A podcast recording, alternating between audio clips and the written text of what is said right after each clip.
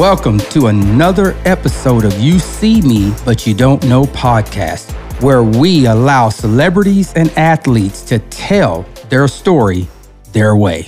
So today we have Louis Trinca-Pasat on the show with us. He played at the University of Iowa and drafted by the Rams. And what's going on this morning, Louis? Not much. I'm, I'm on this podcast and I'm excited to be here. And uh, yeah. Well, man, you tell tell us who Louis is. Yeah. How did, um, it, how did it all start?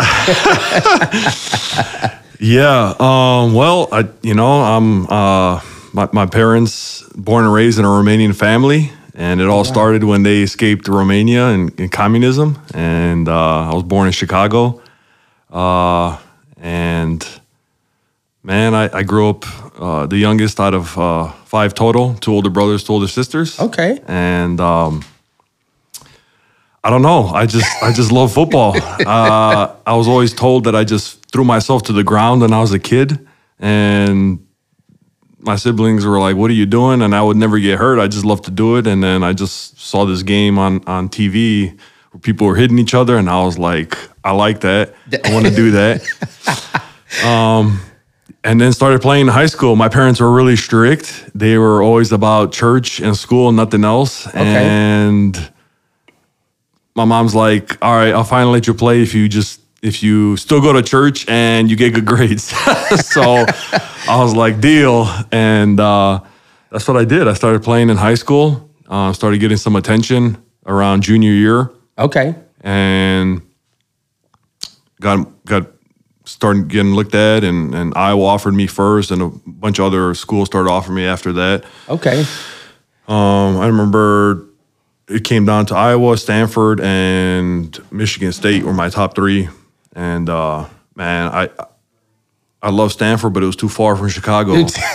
and uh, I ended up going to Iowa, and they threw me a defensive tackle. I never played that, and uh, I was because I was a receiver, tight end in high school. Right. Yeah, I was seeing that. Yeah. and I was about 220 coming out of high school and it made me put on like 60 70 pounds in, in college and Wow. I, I put that on in about a year and a half and yeah And Okay. So so how did they get D end out of a receiver and a tight end?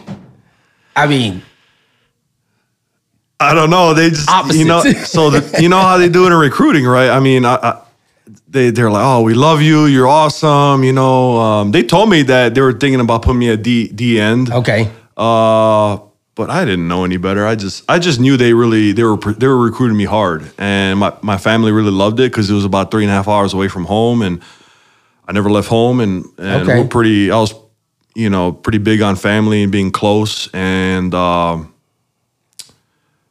it was just it- I was praying about it. I remember, you know, faith is a big thing for me, and I was like, Lord, like I don't even know where to go. And I remember, to me, the, I got confirmation was I was praying one day, and because I had all these offers, and I was like, the rumor was Coach Ferentz was leaving, Okay. and I was like, man, you know, I don't want to, I don't want to go there if he's leaving. I remember the next day I come home from school and I just turn on ESPN and and on the bottom it said at the ticker said Coach Ferentz gets a five year contract extension. And I just for me that was just the Lord speaking to me saying this is where you need to go. And I said I ran to my mom. I said I'm going to Iowa and I went there and I kind of just didn't really know what I was getting into and. I get in the D line room and they're like, "You're playing D tackle," and I was like, uh, "Okay."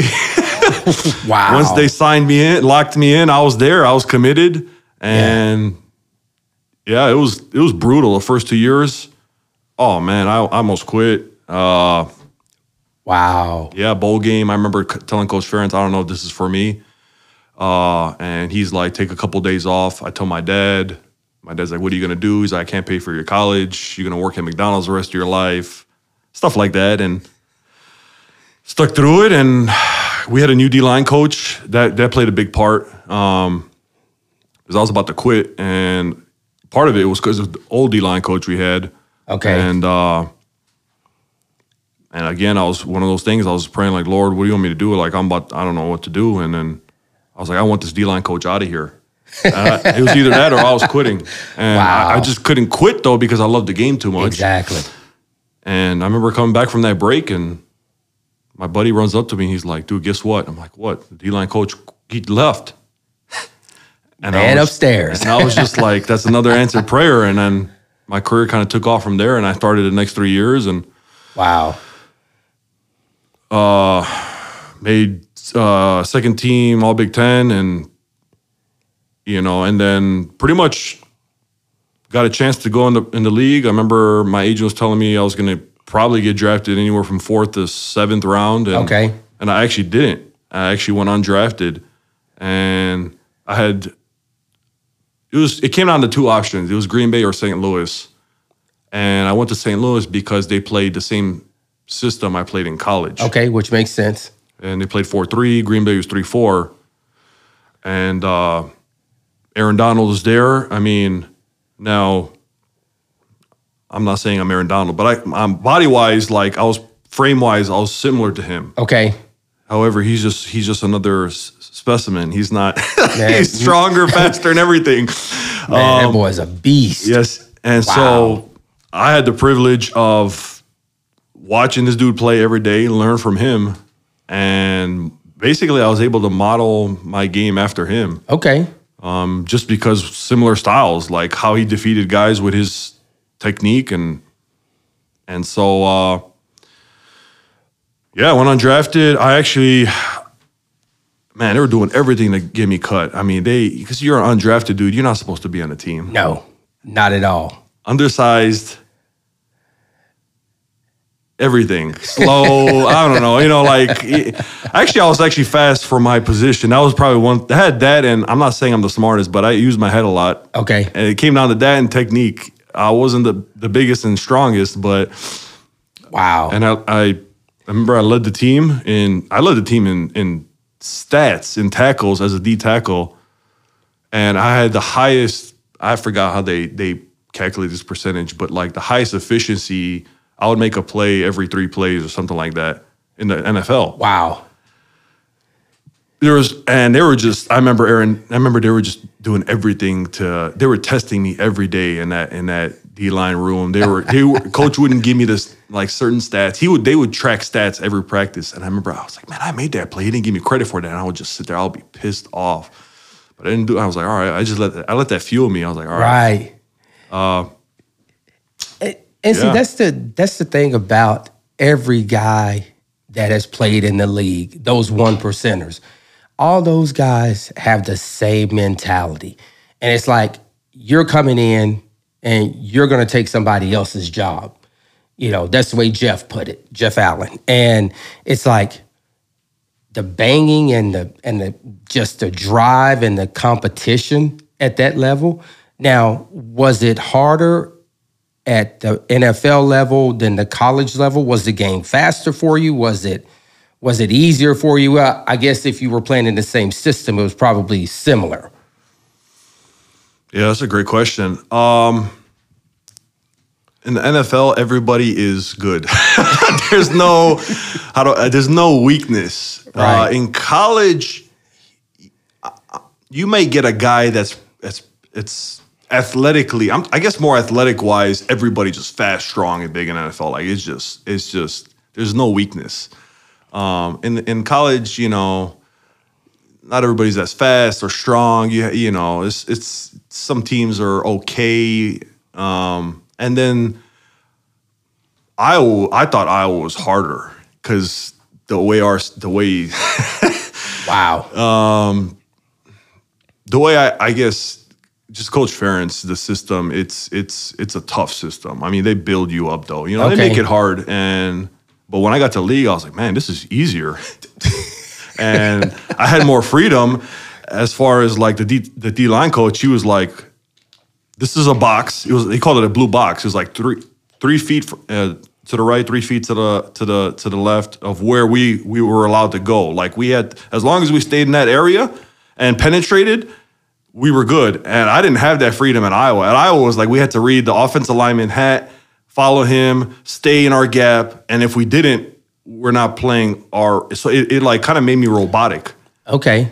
And Coach Mike Waufle, he was the D line coach in, with the Rams. He's like, he I, I was like I, I was able to use my instinct and speed to go make plays and Okay. so when i had that freedom when i was like wait i can go behind the block if i can make it i was like wait what that's allowed man and so when i had he made it, it simple just go just go make a play and that's what i did and and so a lot of it is too like we're pros, you know, so it's like how you take care of your uh, coaches aren't going to be there babying you, you know. In college, you're a young naive kid and you're still learning the ropes. I was, you know, what we what we termed guys that didn't know what they're doing slaps. They were Slaps. just, in other words, kind of like immature idiot, I guess. um, didn't know any better.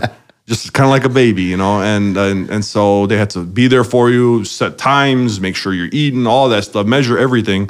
Wow. In the league, hey, you want to make this team, you, you this is your life. You you however serious you're taking it, someone's there to take your job. So how serious are you going to take it? Right. And you're on your own. Mm-hmm. I, I get it. It's it's like welcome to the real world. Yeah, Welcome to being a grown up. Exactly. You know, wow. That is now now when you were playing at at Iowa, and what is it like to play in the Big Ten? Because that's that's almost like SEC. It may be rougher than the SEC. yeah. Uh, you pretty much banging every. Pl- it's just big, big offensive linemen. That's what I remember. Just double teams every play. Just it was a lot of run, man. Just it's, it's tough physical football. Okay.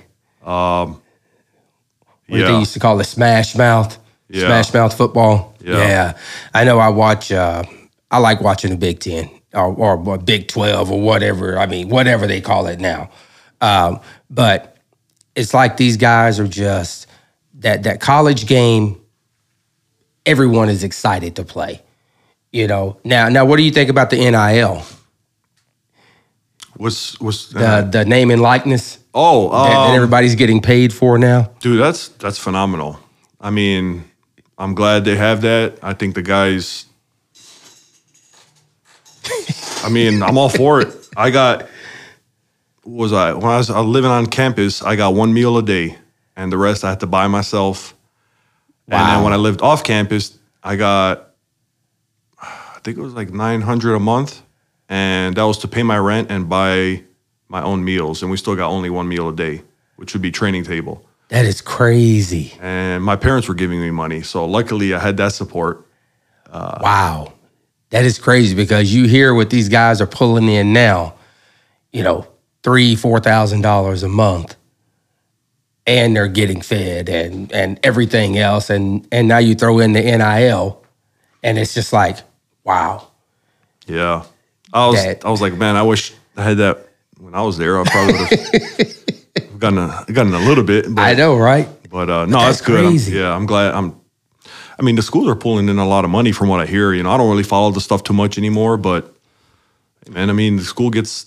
What I, I heard, like they go to a bowl game, they get like three million dollars. You know, and and then I remember we only got each player I think got like five hundred dollar gift card or something for going to the bowl game, and then Wow. we got to stay at a nice hotel, eat great food. I'm not minimizing none of that. That was all great. You know, we got a gift, but who's who's really doing all the work? You know, it's like who's putting the body through it, and so we're what's the where's the money going? You know, and Well, I know I was I was looking at uh at the bowl that Jackson State is going to be in. The I, I don't remember which bowl it is, but it's for the SWAC and the MEAC, and each one of those schools are getting a million dollars apiece. That's that bowl game. That that's a bowl game on the 14th or 15th or when they were going to play, and it's just like, okay, you go to the Rose Bowl. That's just crazy how these leagues and and they split it up between the conferences. So if you have all your conferences, all your conference teams going to bowl games, you can build twelve million dollar facilities for the football team. You know, but I tell you now, now playing in the league.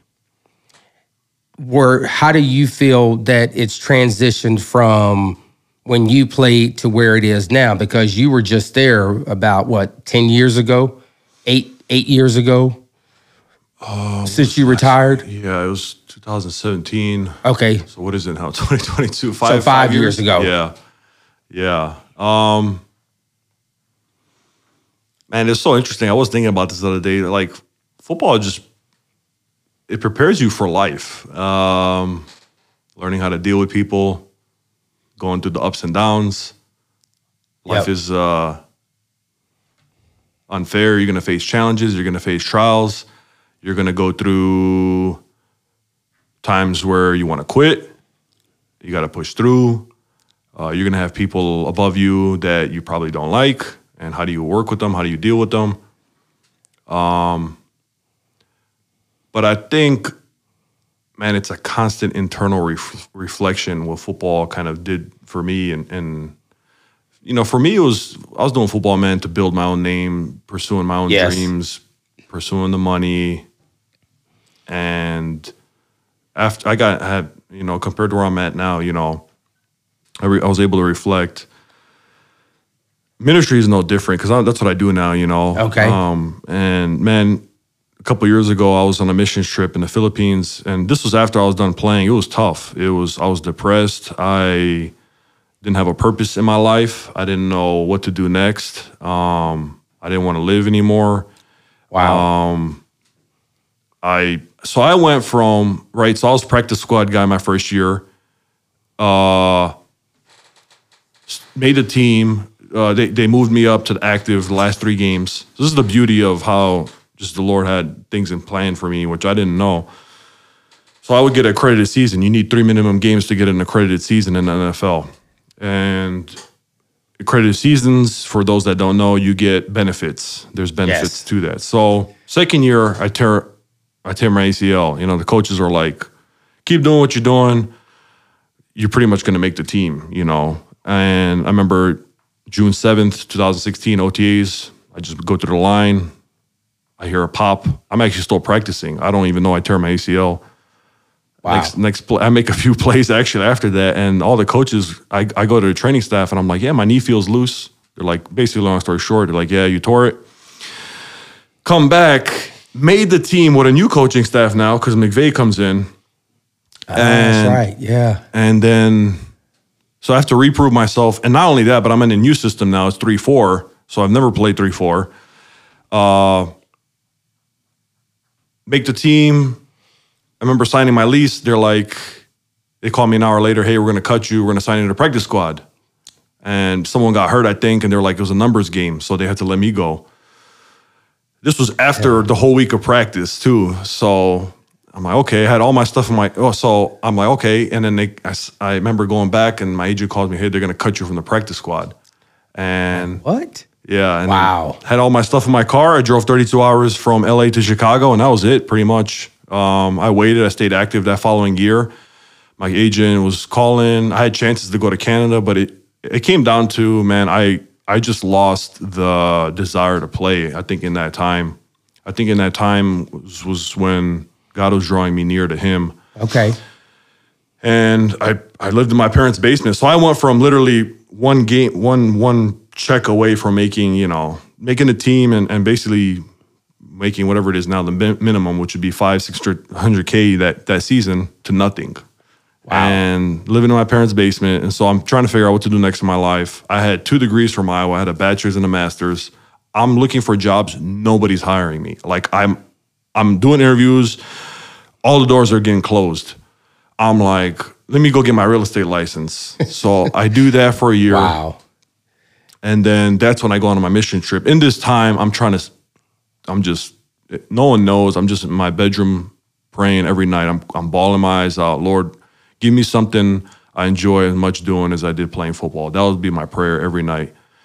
And went on this trip in February of 2020 in the Philippines, and that's when the Lord just changed my life. I I grew up knowing of Jesus, man. I knew him in my head. My parent, it was religion. It was I went because I was told to go, even when I didn't want to go. Yep. And then, man, that's where I encountered Jesus in a personal way. And that's when he's like, I want to use you to share what the love that I have for you and, and what I did doing it, what I'm gonna do in your life and let the people know who I am. And and it was in a moment. I remember specifically there was like this altar call. I go up there and I cried in his name, and I remember I felt this impression in my heart, like all Jesus told me was that He loved me, and I was like, how can a God love someone as messed up as I am, despite I did I did a lot of messed up things, and He just He just said I love you. He didn't even look at all that, and I and Oh, when I- yeah. and when I felt that, I was like, I'll do anything for you.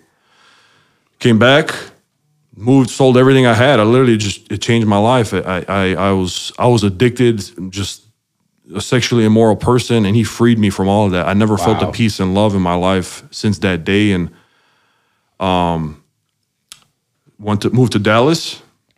Sold my stuff, moved to Dallas. Uh, he called. Uh, he he he led me to Dallas Theological Seminary Okay. and I just finished yesterday actually. so Wow. uh, just his timing is is awesome how it all works out, and it's funny because he just kept telling me, "You're in a season of learning. Yep. You're learning. All I want you to do is just learn. Be around people. Continue to learn." And I felt like when I when, last year he was, I mean, last week he was kind of prepping me. He's like, he's like, I'm, I'm about to launch you now. Until I kind of feel like he's he put in my mm-hmm. heart, and just interesting how this so happened to pop up to talk about him. Yes. I didn't, you know, I I don't plan these things, and I don't go out there and I'm not trying to like push this down people's throats or or or try to make a name for myself. Right? I'm not living for myself anymore, man. I just know that what Jesus did in my life, and if I can get the opportunity to talk about Him, oh yeah. that's what I want to do, and so that's where I'm at. and and you know it's it's it's when you sit back and you look at it that's the reason this podcast was formed because everybody you see someone but you don't know what that person's going through. Mm. And then especially being an athlete you guys are labeled a certain way. And nope they don't know who you are. Mm. They just go off of your stats you know you're the talk on monday morning or whatever. But to to have it and be able to come through and this podcast is that's why it's called you see me but you don't know my story so that's what it's about it's about getting y'all story out there because now you're actually tell us tell us about your the prison ministries and the guys that you've encountered while doing that Yeah, so I I met a guy. His name's Wade Aaron. He's he's he's my mentor. I met him on my birthday uh, when I moved to Dallas, and he's got his own ministry called Christ Reward, Christ Reward, and this man just he kind of mentored me, just learned how to share my faith. I mean, he has his own story, and he's kind of like a mentor and brother. And so he's he goes to these prison ministries, uh, just there's churches that go, and he partners with them, and man, we go, man, and we just share our story. We share what what we're just broken people. We all are, and I'm no different than anybody. And I just share my story with these guys. You know, I'm just a normal human being, man. I don't. I'm not any better because I played football. I'm not. I'm not any better because I'm not in here. We're, we all make mistakes. We're all sinners. It just we all have different paths, and so we're just there pouring into them, listening to what they have to say. Some of these guys, man, they don't have a human interaction. So sometimes we're just sitting at the table and we're just listening to them. right Hey man, you know, they're they're going through I mean, guys go through so many so many things. I mean, I've heard a story of a of a dad, he was just got off work and he just had one beer and, he, and, and his daughter couldn't pick up uh his his daughter couldn't pick up his granddaughter. She's like, please go. He's like, no, I you know, I didn't want to go. Long story short, he was a block away from he goes and picks her up. He was a block away from getting home. And uh, I don't I don't remember all the details, but he drives in a car. Someone hits him in an intersection. I think um, he didn't go on a red light. It was like one of those like I forget either that car was just going off red or whatever the case might have been. And because he had alcohol in his in his system, they counted it as DUI, and he was guilty. And his granddaughter died in the accident.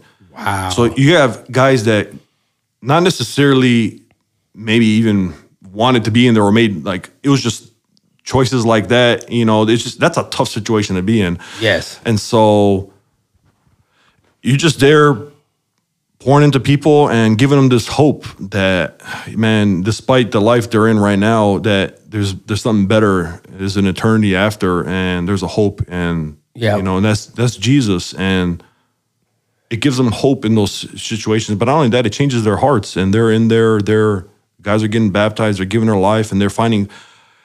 I've seen guys when I go back the following week. They're they're they're, no, they're a whole nother person. Like Wow. they, they're smiling. Their faces are brighter. They're like, man, I was reading whatever you know this this chapter today, and what does this mean? And they're asking questions, and man, and they're like, man, I actually prayed this prayer, and I, I saw Jesus come through and answer, and they're just a different person. Wow. And that's you know it's just it's just a path in my life it's just it's just i'm just being obedient to whatever jesus wants me to do. And it was just a Yeah. learning process for me uh, as well as whatever we're doing. You know we're just we're just this is what we need to do in this world man. We need we need to people are people are broken. People Yeah. we all have wounds and scars from something that happened when we were young Yep. or in our life. And we don't we we don't deal with them because we're not talking about it. And the bible teaches us to bring it to light Yep. the problem is we feel ashamed we feel like no one else struggles with this we don't want to talk about it and that's the enemy trying to keep us in the dark and alone Right. and when we do that we're isolated we have our own thoughts we we we he drags us down but the body that's right that's the church is just a bunch of people that make mistakes but we need each other and we're helping each other and All day long. that's what Yep. we need in this world, um, especially now with with so much division and so much. It's all in the heart, man. It's that's where the wounds are, and all starts in there. And I always say it's like the rest of the stuff is surface problems. Someone angry, someone someone making a poor decision, maybe to to to get drunk and drive and get in an accident. It's because they're dealing with something in their heart and they're Yeah. using substances. They're using things of this world to try to fill those holes in their hearts, but that will leave them empty over and over again. And and I know from personal experience, and and then it's it's only when you find the true source in life, man, and Jesus fills that hole and gives you peace that nothing else can. And the only thing is, is just the question always becomes: Then, are you willing to pursue, seek that, or just give him a chance? That's what it always comes down to. Yeah. So- And and I like what y'all are doing because I mean I'm I'm a I'm a preacher's kid, and I'm probably one of the worst ones. Which most preachers' kids are the worst ones. It, it, it is what it is, right? um, but when you sit back, I, I remember them going into the jails and ministering and this and that, and I'm just like, what's wrong with y'all? Those those, those are all bad people because they're all in jail. But what you do is it takes a certain person to be able to go in and not just anyone can go in and do that you have to be able to relate to these guys or have a story that what 20% or 30% of them can relate to and now it's just like you start changing now you actually care about this person that you don't even know, but you care about their well being. So I like it because it is what it is. Like you said, everybody's messed up in some form or fashion, you know. But what's crazy is I think you have more messed up people outside of prison mm. than you do inside of prison. So you got a whole bunch of people that just need to be just wrapped up. But anyway, I'm gonna get off my soapbox. but but now tell us so outside of that and doing what you are doing, how does it like you said you've been transformed. Things are different now and you see things differently. Uh, what makes Louis Louis? Outside of everything that you have learned encountered and dealt with. That's a that's a that's a deep question. Um, I just I guess I just came to the realization. I just had an had an- had an encounter with Jesus' love, man, and and now it just comes down to what am I living for, mm-hmm. and it's it's what I've realized is what Jesus did for me. How can I keep that to myself? And Yep. so, what am I doing on this earth now? Is trying to help people Yep. come to this truth, this realization that they can get out of their their problem, their struggles, if they just give them a chance. And Yep. if they even not even that, if they just seek truth, they, I don't. It's not about forcing anything. It's just like I'm telling you. It's like, oh, Louis, you gone through that. That makes you you. Well, that's true, but if there's a truth, you're gonna find it. You just have to seek it. And Right. so, man, I just my life is just trying to model how Jesus lived his life now. That's what Louis is now. Is I'm not perfect by no means, man. And I think that's the that's the thing. Is just when Jesus walked this earth, man, he didn't condemn people. He didn't go and say, "Oh, look at this sinner. Look what they look. Look how messed up you are." Like, no, he's he's like, stop doing that and just go, like. Just, seek the truth and when you find them you're not going to want to do those things anymore when you truly love someone right Yep. And everything they do for you, you're not gonna go and just smack them in the face every day and hey, you know, and just leave, right? It's I like, don't know. It's but it's like, and you keep doing that over and over. It's like Right. you're, you're, you like someone you truly love and care about. They take care of you, and you see that, and they're pouring into you. They're sacrificing everything for you. Yep. It's like, man, how can I treat this person like that? Then you know, Yep. and so it's like that's where I'm like, man, well, everything he did for me, like how can I treat him by still living that old lifestyle? Like, and not only that, but I don't want to do that anymore. And not only that, it's just this life is temporary. It's Yeah. all man. This is all a mist. The Bible tells us, and a mist is just something you see and it's gone in a snap, right? And then there's an eternity after. Yeah. Um, there's an eternity where we have God loves us so much that He's going to give you a choice. He's gonna He's not going to force Himself on you. He's going to say, "Hey, this is this is what I've done for you," and you have a choice. You can either have this relationship with me because I've died, I paid for your sins. I've Yeah. done, I did all the hard work for you. If you just enter this relationship with me, man, there's freedom. There's there's so much excitement. There's joy. There's peace. Not only that, I'm gonna guide you in this life, and you're gonna spend eternity with me forever. You'll be with me forever. No more suffering. No more pain. However, because he loves us so much, he's also giving us a choice. Say you don't have to. Uh-huh. And because you made that choice, people think of hell as oh god punishing the person in reality he's really giving what that person wanted and that is separation from him forever and Yeah. where, where there's no love peace and joy of, of, of god then you're going to feel suffering and there's there's opposite of that where god's presence isn't there's just going to be turmoil suffering uh, confusion all that forever and we still feel we feel some of love and peace and and and some of that now because God is on this earth, right? But eternity is he's going to be gone from that, and so he's giving people a choice now. Yeah. And so for me, Louis is telling people about that. Gotcha. Um, if someone's in a house and there's a fire and they're, and they're in the second floor and they're playing a video game and they don't have a clue, you're gonna go in there and tell them, "Hey, this house is on fire. You need to get out." And it's just warning people uh, of man. It's, it's I'm telling you, man. Like you're you're you're in a fire and you're you're you're you're in a home and there's a fire. You need to get out. You gotta you gotta you know. I'm trying to I'm trying to help them. I'm trying to like Yeah. show them the light. I'm trying. To, it's the truth. I'm trying to. I'm not necessarily doing the saving. I'm just the messenger trying to help them. Gotcha. And at that point, it's the person's like, eh, I'm cool. I don't believe there's a fire. They can just stay there and they burn and they die. Or, oh man, I, really, I need to get out. You know. And it, it just it's just that Yep. giving them that hey, this is this is what's going on, and then it's up to them. It's just sharing the message. I'm just a messenger, and then it's the person whether they you know they make that choice, and so. Yeah. And there's nothing more valuable, man. I care for people. I think because of what I what Jesus did in my life, and I, I truly, genuinely care for people.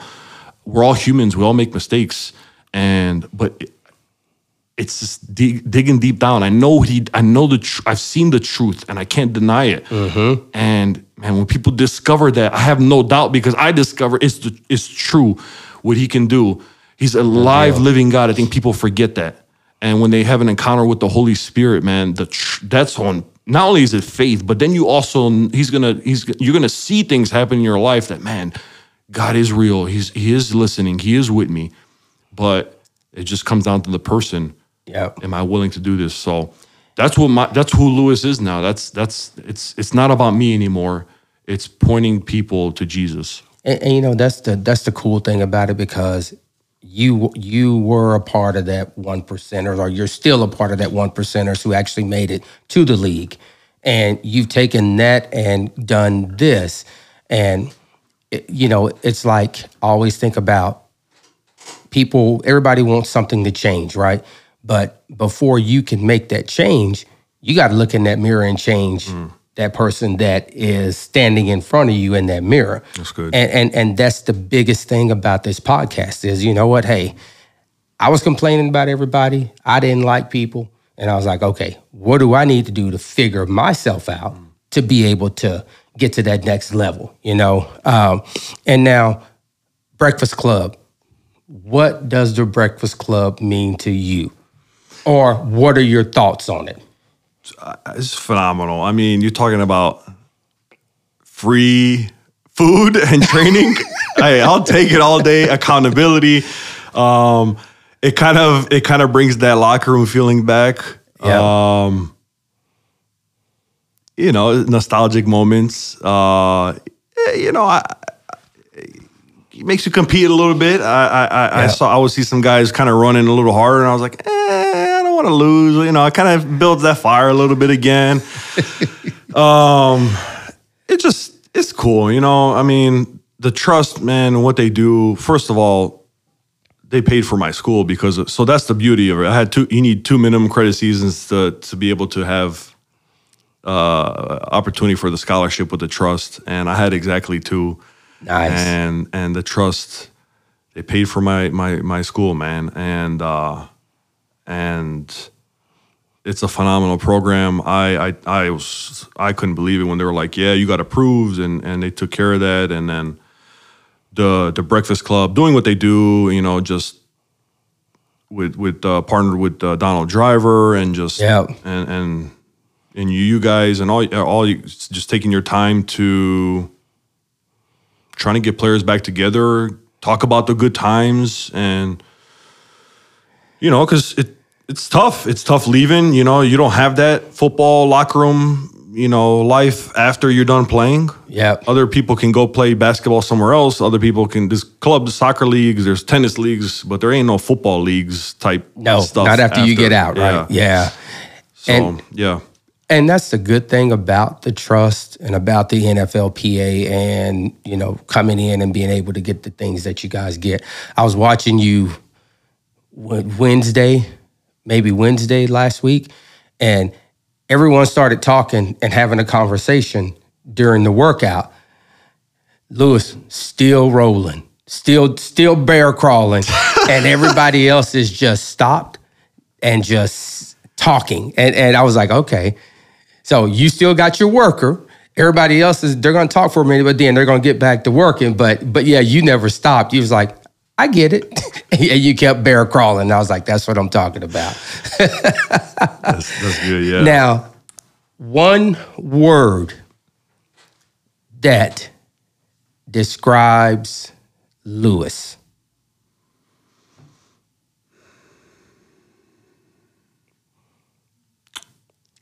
I would say obedient. Nice. I like that. I like that. That yeah, that's a good one. that is a good one. Well, man, I I tell you what, I appreciate you coming on the show and telling us who Louis is or was and where you are now because that's again that's what it's about it's about getting you out there but i want to thank you again i, I know i'm going to see you on january 4th for the next breakfast club and uh, man again thanks big dog because you took time out to come sit over here with us and talk about you Thank you for tuning in and listening. Remember to follow us on Twitter, Instagram, Facebook, TikTok at You See Me Pod. Make sure you share with your family and friends. We'll see you next episode. And always remember, you see me, but you don't know my story.